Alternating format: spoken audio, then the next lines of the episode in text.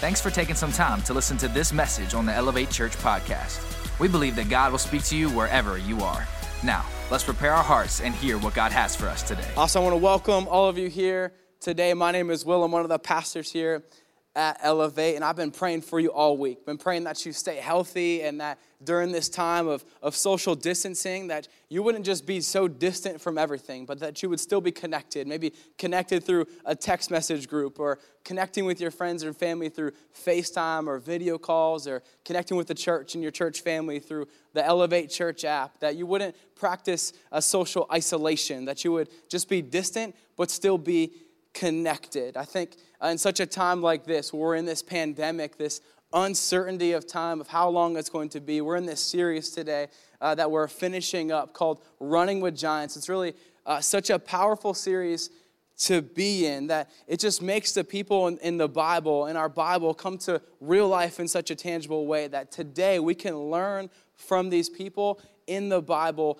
and be able to practically apply that into our lives today. And I know over the last few weeks it's been a blessing for me personally. I know I've connected with many of you online, and it's been a blessing to you today as well. And I pray that today would be much the same for you too. But before we dive in, I don't want to miss this opportunity to recognize the miracle that is Elevate Church. Really, this is an amazing place. But it's really just so incredible to see just the way that our lead pastor, Pastor Colby and Kristen Atkins, have just responded back to the call of God on their life some 8 years ago to plant this life-giving church in a city that needs it most. And I'm personally honored, I know my wife is as well, to serve underneath their leadership, to be a part of something like this that's bringing hope to our city. But this place is a miracle, and it's because the presence of God is here, and the presence of God is with you wherever you are joining us at here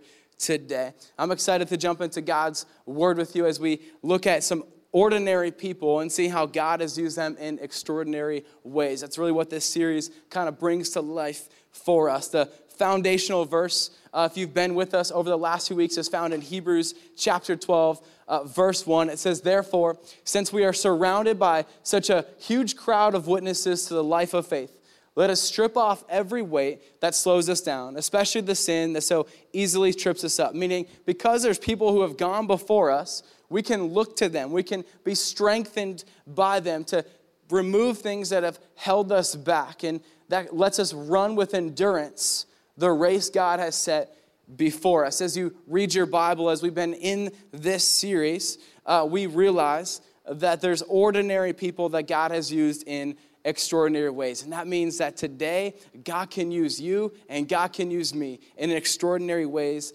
as well. So visualize this with me. We're running this race. We're running around a track. And there's a huge crowd, and it's loud, and you can kind of hear some cheers, but you really kind of can't make out exactly what they're saying. But from that crowd, this figure, this character, this person starts to emerge from the crowd and get closer to you, and where you can start to hear his instruction. What are some words that this person would echo to us? What are some things that they would say that would encourage us to run this race that God has set before us? Over the last few weeks, we've looked at people like Joseph. We've looked at Joshua. And today we're going to look at John the Baptist. We're going to learn, what would John the Baptist say to us? How would he encourage us today? What kind of things would he say to us to strengthen us, to run this race, really, with everything that's going on in our city, with everything that's going on throughout our nation and the world? What would John the Baptist say? We're going to be in Luke chapter 7 today, but as you're turning there in your Bible, you're clicking there, if you're watching online or using the YouVersion app, however you are reading Scripture, before we get to that in just a few minutes, I want to take a few moments and provide some context. I think if we're going to learn what John would say to us, we should figure out who John is and maybe some more about how he grew up. His parents were Elizabeth and Zechariah. Elizabeth was a cousin of cousin of Mary, Jesus' mother. The angel Gabriel, the one who visited Mary and told her about Jesus, you guys know the Christmas story, also visited Zechariah in the temple to let him know that they were going to have a child and to name him John. Zechariah was excited, but he also doubted. And the Bible tells us that he couldn't speak until John was born. And some of you pregnant wives out there are thinking, I wish that would happen to my husband. That is not today's message. Be easy on that. But it said that John was filled with the Holy Spirit in the womb, that John was prophesied about in the books of Isaiah and Malachi, making him really the only prophet who was prophesied about. After birth, he grew up and he spent some time in the wilderness. And when we're introduced to him in the four Gospels of Matthew, Mark, Luke, and John, it says that he came from the wilderness dressed in camel's hair, eating wild honey and locusts. And that's why nobody's on the John the Baptist diet today. He preached a message on repentance and baptism throughout the land, saying the kingdom of God was near as he was preparing the way. He was pretty bold. He called a group of people a brood of vipers. And to be honest with you, I actually don't even know exactly what that means, but it's pretty wild. He encouraged people and he turned thousands of them to draw near to God. He was a guy who wouldn't pull any punches. He would just go around telling it like it is. This was a bold dude. And to be honest with you, he stood so firm in his belief and stood firm in exactly what he believed in and what his message was. That if you were to ask me just a few weeks ago, if you knew that I was preaching this message today, like, hey, Will, what are you going to talk about with John the Baptist? What would that be? I would have told you, I'm going to teach everybody to and challenge them to be bold, to stand firm, to speak up, to prepare the way. And it was going to be the best message that I've ever preached. Like thousands of people were going to come to know God, and at least one of you was going to start eating wild honey and locusts. But the more I dug in, the more I prepared and was reading and praying to God, asking what he would want me to share, I was turned to a different part of John's story, where we're going to be at today, a part where it wasn't so much, things weren't going so great. It wasn't sunshine and rainbows all the time. Like there's a part of his story where there was some tension, there was some pressure. And scholars would say this is really kind of towards the end of his life, that he was preaching boldly. And then we find it here in Luke chapter 3. It says that John also publicly criticized Herod Antipas, the ruler of Galilee, for marrying Herodias, his brother's wife, and for many other wrongs he had done. So Herod put John in prison, adding this sin to his many others. So here we find John, this bold dude, this guy who was preparing the way, living after God, and we find him in prison. Like, how about being the cousin of Jesus? That's got to be the greatest hall pass you could ever have. Right, like you go to the show and the sign says sold out and you just tell the guy, hey, I'm Jesus' cousin. And they're like, hey, we got a seat for you and it's the best seat in the house. He was probably growing up thinking to himself like, I'm going to be partners with the guy, the Messiah, the one who's going to save the world. So of course you're going to preach boldly. Of course you're going to call people a brood of vipers. Like Jesus is your cousin, like you get thrown in prison, no big deal. That's my cousin. I'm going to be set free. So John, he prophesied about Jesus. He baptized Jesus. He lived his whole life for God. But in this moment, he's in prison. And he's probably coming to think like he's going to come and save me. He's going to come set me free. But at the same time, it wasn't supposed to be this way. I didn't live my life preparing the way for God to move through Jesus so I could be in prison. I think John is trying to, in this situation, make sense of his situation. And I think that's where a lot of us are today, trying to make sense of our situation, like what we expected to happen versus what we're experiencing. They're so far apart. Have you ever had an experience where you're thinking like, wait, how did it end up like this? It wasn't supposed to be this way. Have you ever had your expectations of what you thought was going to happen and then what's actually happening is so far removed? You think, like, how could this possibly have happened? Like, where you stand right now is nowhere near where you pictured standing before. Our expectations aren't lining up with what we're experiencing. And our doubt begins to creep in. Discouragement begins to occur. Maybe it's an expectation in your marriage. Maybe it's an expectation in your family or your finances, and you just get to this point where you're sitting there at the table at night and you just think like, what? Like, how did it end up like this? It wasn't supposed to be like this. This is not what I was expecting. And I think John's expectations were probably like, cool, Jesus is my cousin. He knows I'm in prison. He's going to be here in a few days, maybe rolling up on a donkey. He's going to set me free. But his expectations of Jesus weren't lining up with his experience as Jesus wasn't coming. I don't think thinking Jesus was going to save him was a bad thought. It just wasn't the plan. What about when our expectations aren't what we're experiencing with Jesus? What happens to us, to our faith, when our expectations of Jesus, they go unmet? Like you prayed, and you read your Bible, and you worshiped, and you were part of a small group, and everyone's praying, and you're coming to church, and all these things, and what you're expecting of the outcome to happen never happens.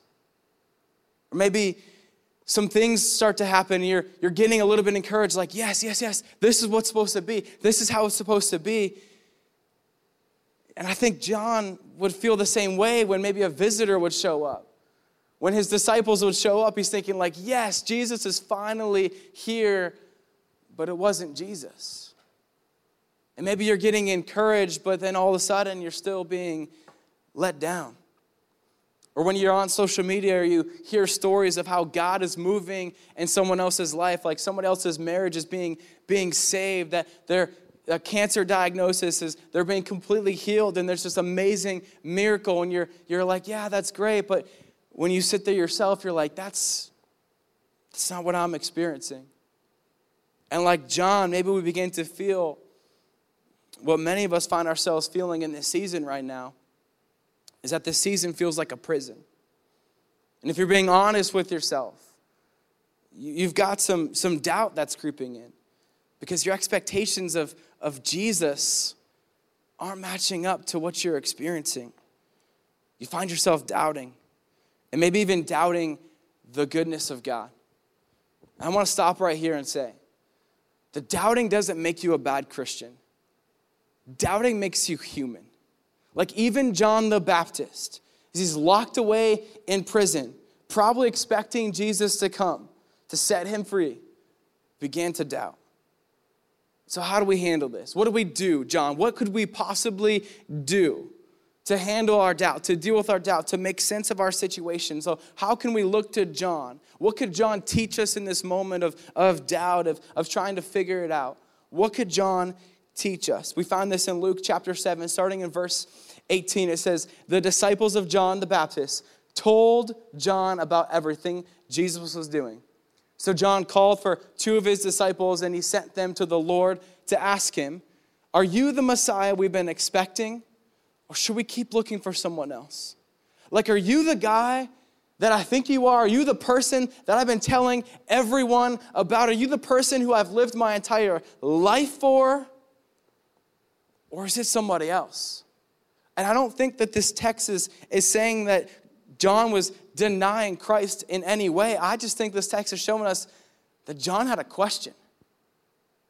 That John had a question, that he was dealing with some doubts. And when we're trying to deal with those ourselves and make sense of our situation, we can find ourselves questioning. Like, have you ever had a question to God that made you question God? It made you doubt. Because of the discouragement, because of the things that are going on, just this uncomfortable feeling, these scary thoughts that were happening, that you were beginning to become discouraged. Now, I'm not going to spend the rest of our time today answering those questions or pointing out all those things to try to help you up out of your doubts. To be honest with you, we don't have enough time, and there's way too many questions, and I've got questions too. But what I do believe, that as we question, that as we even doubt, those things, depending on how we handle them, can be keys to a deeper faith, to a deeper understanding of who Jesus really is, what his actual identity is. And so what would John tell us today? What would John echo to us to say, hey, keep running this race that God has set before you, and here's something that you can do? I think the very first thing that he would tell us is that we bring our questions to God. We bring our questions to God. As we're trying to make sense of a situation, as we're dealing with doubts, we bring our questions to God. John was probably discouraged. His expectations and his experience were so far apart. But he filled that gap with questioning God, by asking God, by bringing his question to God. The guys that are in my small group, they know this. Like we talk about this every single week, that it's okay to wrestle with these questions. It's okay to look at a passage of Scripture like this and say, well, why would John question? Why would he even be in prison in the first place? Where was Jesus? It's okay to wrestle with that. I think that's a great way that we can strengthen, we can start to learn, and we can understand like our current situation. It might feel like John's was in this time. That I think John would say, hey, it's okay to bring your questions to God. It's okay to not be okay. You don't have to have it all figured out. You can bring your questions to God. I think he would let us know that it's okay to wrestle with these things, to dive into to what God is saying about it. We just have to bring our questions to God. I think God honors our wrestle. I think God honors us when we question things and we bring it up to him and say, hey, we don't understand this, God. We don't understand. I think God honors that, but I believe that John would challenge us today to take our eyes off of our situation and to focus on our Savior. In this moment, John took his eyes off of his situation and he focused on his Savior by bringing his question to God. So here's what happens. John's disciples, they get this message from him and they get to Jesus. And we find this in verse 21. It says, at the very time, Jesus cured many of their diseases, illnesses, and evil spirits, and he restored sight to many who were blind. And then he told John's disciples, go back and tell John what you have seen and heard. The blind see, the lame walk, the lepers are cured, the deaf hear, the dead are raised to life, and the good news is being preached to the poor. And tell him, God blesses those who do not turn away because of me. I think he added this statement in there to say, hey, God blesses those who are not offended when your experience is not lining up to your expectations of who I am. Because he's serving a bigger purpose, that Jesus is serving a bigger purpose. We might think that if we bring our questions to God, that he's just going to write us off, that he's just going to be done with us. But check it out how Jesus responds. It's how he always does. He responded with truth and with grace. I think the second thing that John would echo to us as we're running this race, that we can bring our questions to God. But the second thing that he would tell us is that we need to remember the promises of God. Jesus responds back to John's disciples by quoting the scriptures that were talking about himself. Jesus is saying like, hey, here's what people have said in the past about me. That's me. That's who I am. What we need to remember are the promises of God. You see, John would have received this message from the disciples and he would have got it. It would have made sense because he lived and breathed the word of God. Like he was so ingrained in what the scriptures were saying. He knew what was going on. We need to remember the promises of God. How do we do that? How do we practically remember the promises of God? It's by being in the word of God. You know the saying when the best time to plant a tree was 20 years ago, and the second time the best to plant a tree was today. I think the best time for us to be in the Word of God was 20 years ago, but the second best time is today. What would happen if your expectations and your experiences, I know they're not lining up, but what would happen if you filled that gap with the Word of God? Instead of filling that gap with the news, instead of filling that gap with all the media and all these things that are surrounding us so much, and instead of doing that, what happens if you filled it with the promises of God? Maybe you start reading the Bible more. You start a plan on the YouVersion app with a friend or a family member. Listen, when God's word is not just a part of our lives, but it is our lives. It gives us life. And it changes everything. It helps us to deal with these questions that we have, to deal with the doubts that we have. See, John's expectations, his questions to God, they were answered by him needing to remember the promises of God. This is huge. Like when we bring our questions to God, when we remember the promises of God, we can begin to take that gap and to fill it in with the right stuff, to respond back with truth and grace of Jesus Christ. This is so powerful. This is how we can begin to make sense of our situation in a godly way, to shift to a godly perspective on what is going on all around us. You see, John's disciples, when they first went to him, they said, hey, here are some things that are going on. They're telling John all this, and so John says, hey, go ask Jesus if he's who we think he is. And Jesus responded back, I don't know if you caught this, to the disciples, and he says, go tell John what you have seen and what you have heard, meaning the experience that you are experiencing right now with me, this encounter with me is changing everything.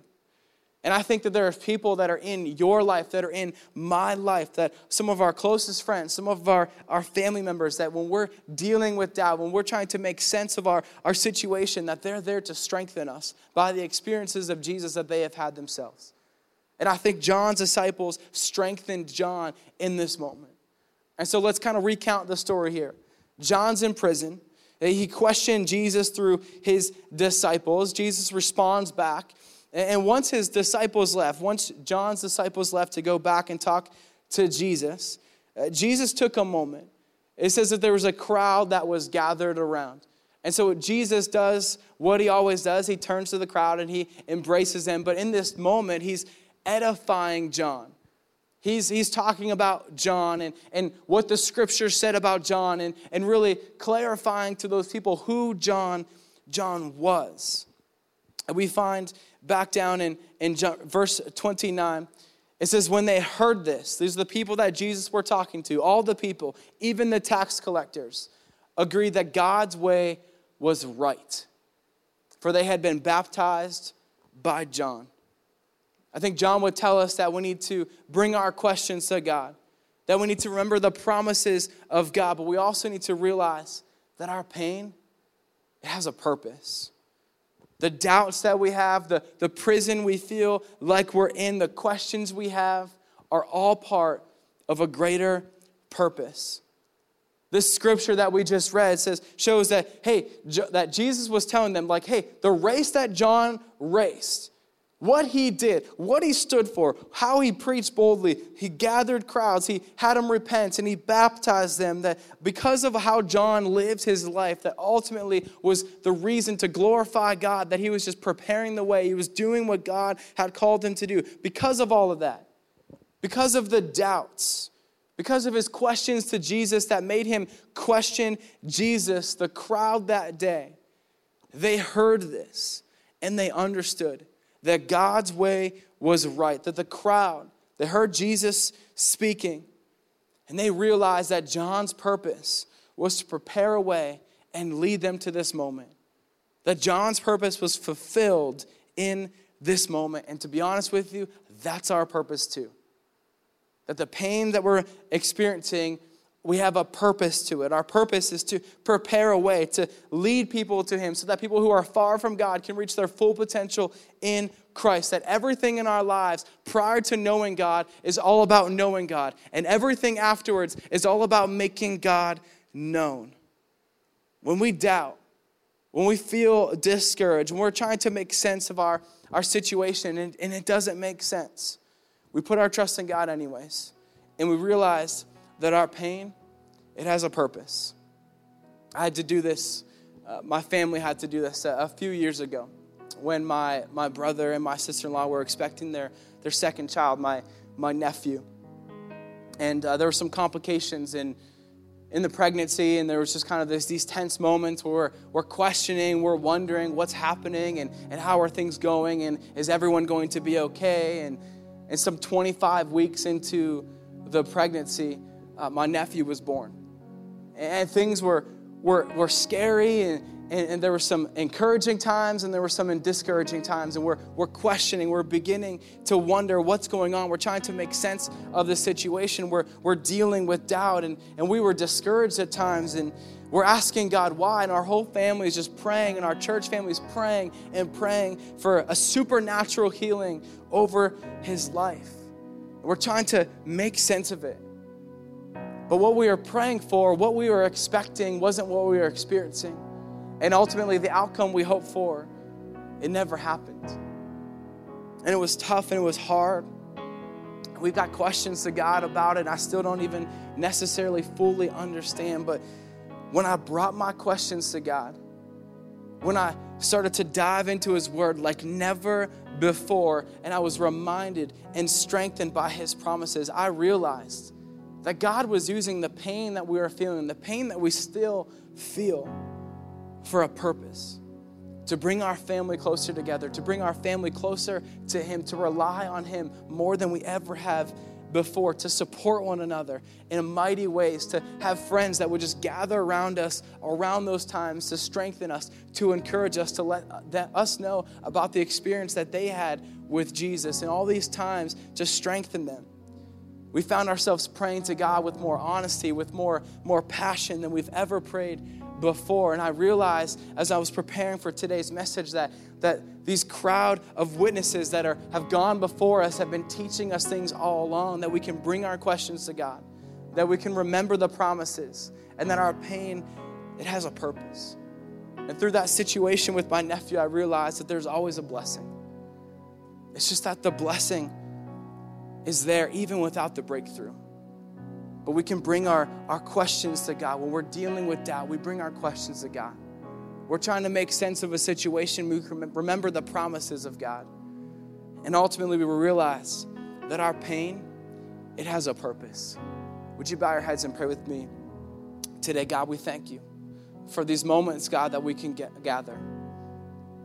God, these moments where we question things. God, where we're dealing with doubt, God, that where we're trying to make sense of a situation. God, thank you so much for being bigger than any question that we could ever ask you.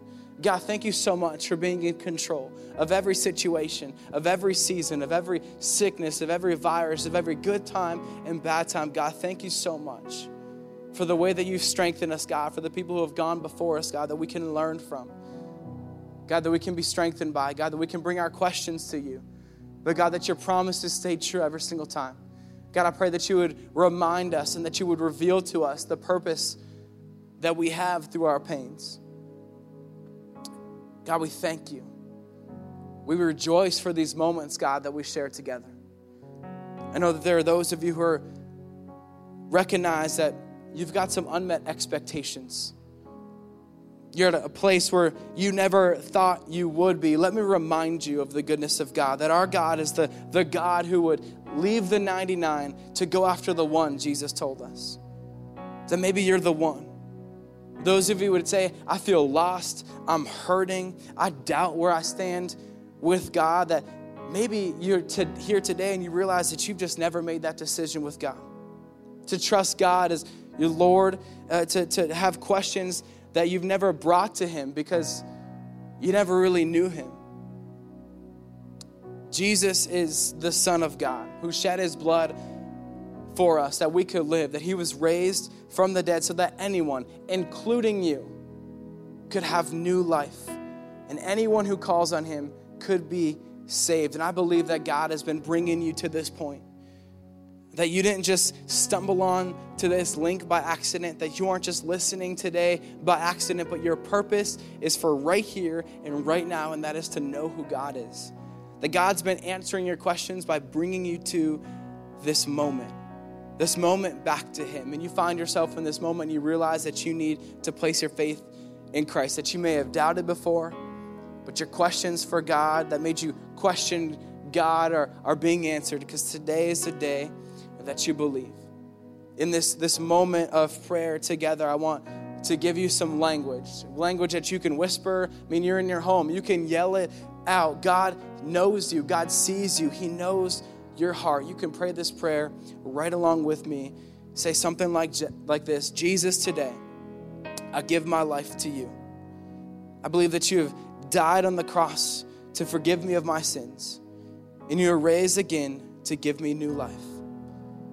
Jesus, I turn from my sin and I return to you to receive your free gift of salvation. Today, I confess you as Lord and Savior, and I choose to follow you, Jesus, with everything that I am. And it's in your name that I pray. Amen.